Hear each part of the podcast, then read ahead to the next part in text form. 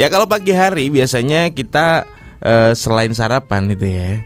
Uh, kalau kita sering nonton Sidul anak sekolahan ya kan di rumahnya Sarah itu kan pasti pagi-pagi pada langganan koran ya kan. Kalau di rumah Sidul nggak ada tuh, di rumah Sarah yang ada.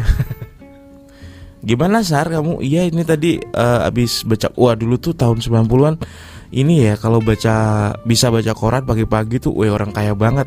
Bisa langganan koran gitu kan. Sambil ditemenin sama kopi. Kalau nggak gitu sama sarapan. Sarapannya mesti roti. Nggak tahu ya kenapa ya orang kalau orang kaya itu nggak doyan nasi pagi-pagi. Padahal kalau kita itu ya kebiasaan. Kalau Haris juga termasuk. Itu pasti ya sarapannya nasi lah gitu. Nasi pakai dadar kek nasi pakai ceplok kek atau pakai tahu doang atau nasi pecel mungkin kayak gitu. Tapi kalau disimbolkan ya di film Sidul itu dulu uh, Sidul anak sekolahan ya yang ada Mandra ada Basuki.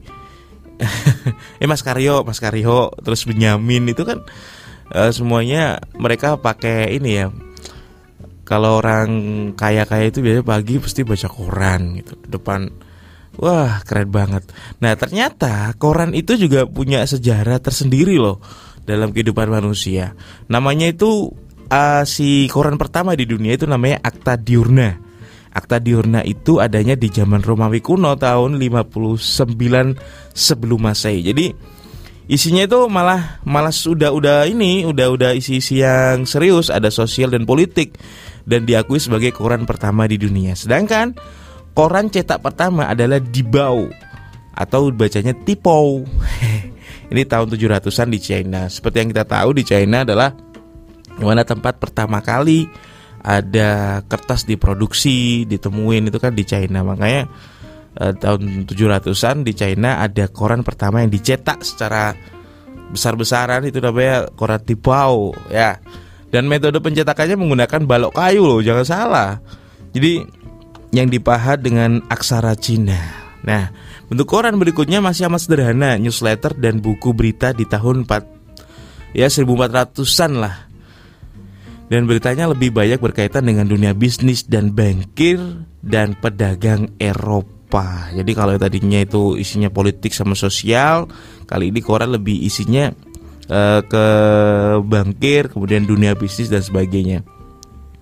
Terbitnya koran-koran di Eropa diawali dengan temuan mesin cetaknya Johann Gutenberg pada pertengahan abad yang memudahkan proses produksi. Awalnya itu lembar berita yang terbit tidak teratur dan memuat cuma satu peristiwa aja. Jadi koran tuh nggak yang berlembar-lembar kayak sekarang, nggak cuma selembar aja gitu. Ada peristiwa apa, ada peristiwa apa.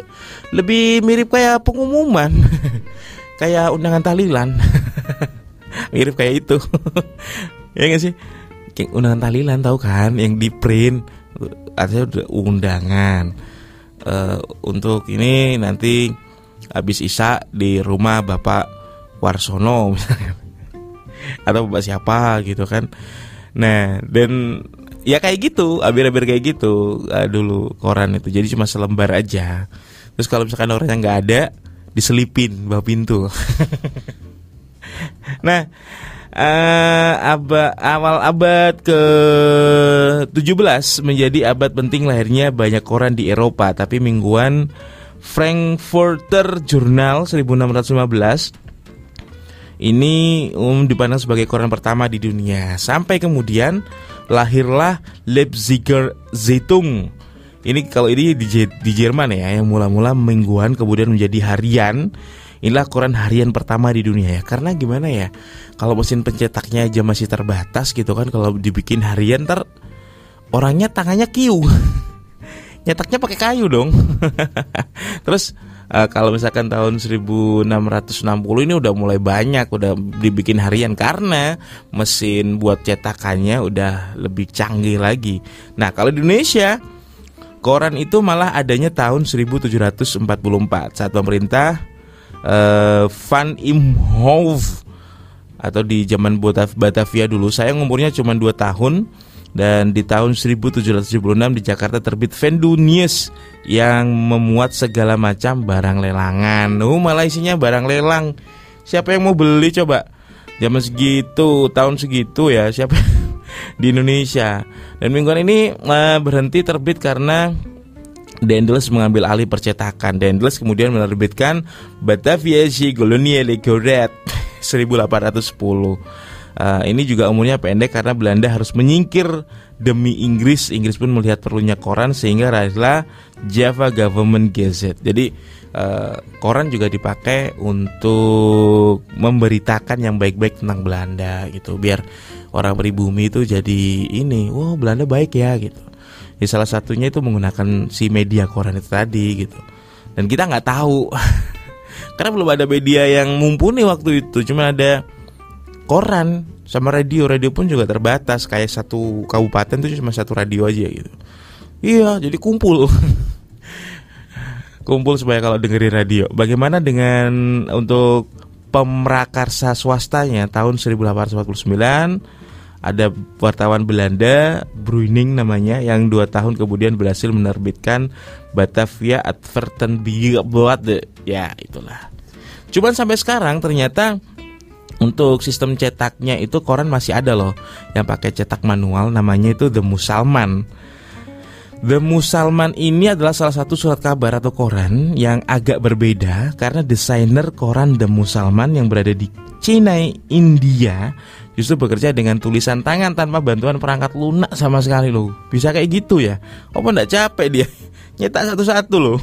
Jadi nggak ada mesin cetaknya, dia harus ngelukis pakai ini ya beneran sendiri gitu kan. Dan The Musalman yang didirikan tahun 1927 tidak banyak mengalami perubahan baik secara ide atau teknis sama sampai sekarang masih dicetak pakai tangan.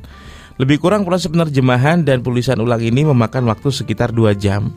Jadi perkoranya, percetaknya itu 2 jam. Kebayang dong. Lamanya nyetak koran aja Lalu setelah iklan-iklan ditambahkan ke dalam halaman, kertas yang selesai ditulis dikirim untuk dikembangkan menjadi halaman-halaman negatif pada tahap akhir ini koran telah siap masuk pencetakan sekitar pukul 13.00 setiap hari. Jadi desainnya itu digambar pakai tangan gitu, nulisnya juga pakai tangan semuanya. Tapi habis itu ntar ya semacam kayak di fotokopi lah. Dan pendukung yang amat tertarik dengan perjalanan The Musalman ini sampai sekarang makanya The Musalman masih dipakai. Karena uh, memang punya sejarah tersendiri untuk rakyat India. Dan mereka mendapatkan hasil cetak surat kabar ini setiap malam. Jadi bukannya malah pagi. Jadi kalau malam-malam ada gedor-gedor pintu wah jangan-jangan gitu. Enggak pak ini mau ngantar koran pak. Oh iya iya. Ya ini kamu lagi ya ngapain? Ini udah jam 12 malam. Waktu orang tidur malah nganterin koran iya pak baru selesai cetak pak ini soalnya pak The Musalman. Oh, The Musalman yang mahal itu ya. gitu. Jadi dengan harga 75 peso, pesa. Ya nggak tahu lah. Pokoknya harganya segitu ya. Karena harga kurang dari satu rupiah India dan tebal rata-rata hanya empat halaman. Ya iyalah capek kan desain satu-satu. Menjadikan The Musalman koran termurah dan tertipis di negara itu. Jadi nggak mahal-mahal banget sih sebenarnya. Dan orang India masih suka baca The Musalman sampai sekarang.